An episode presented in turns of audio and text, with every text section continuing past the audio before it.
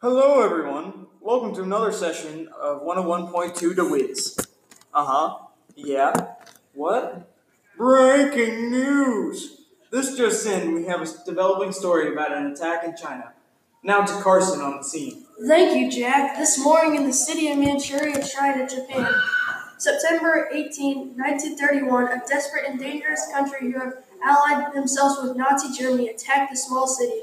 We are here with one of the few survivors from the attack, Army member Zhang Chu. Mr. Chu, can you give us a recount of what happened earlier this morning?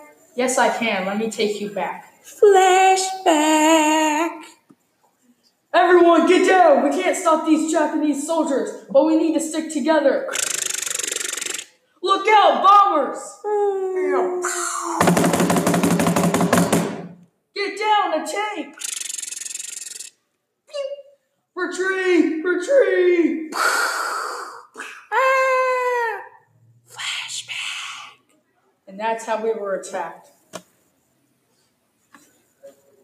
Mr. Zhang, this is Jack Grayson of 101.2 to Wiz. Do you have any idea why Japan attacked your city? I mean, what do you have to offer them? I guess our guess is since Japan has struck economic problems, they were forced to attack us for our coal and iron. We called on the League of Nations and they did nothing. Alright, thank you for the interview, Mr. Chu. No problem. Yes, thank you. This is Carson from the battlefield of Manchuria, signing out.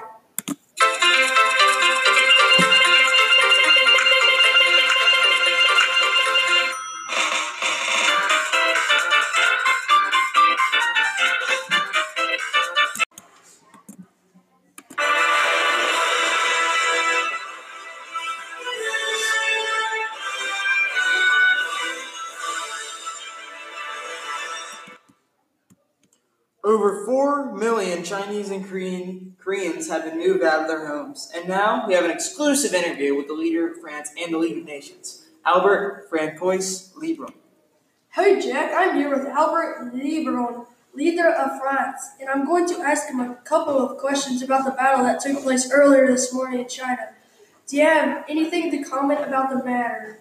This is unacceptable and it goes against everything that the League of Nations stands for.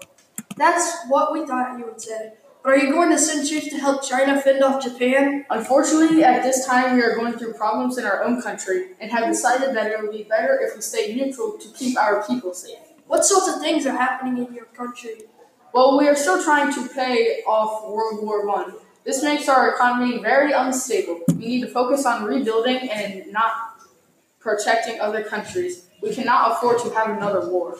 Thank you for your time. Back to you, Jack. Now that we know more about this situation, the question turns to Will Japan stop their attacks? Will Nazi Germany continue to persecute the Jews? And will the League of Nations step in to intervene? And finally, what will we as the American people do during this time? This is Jack Grayson, signing out.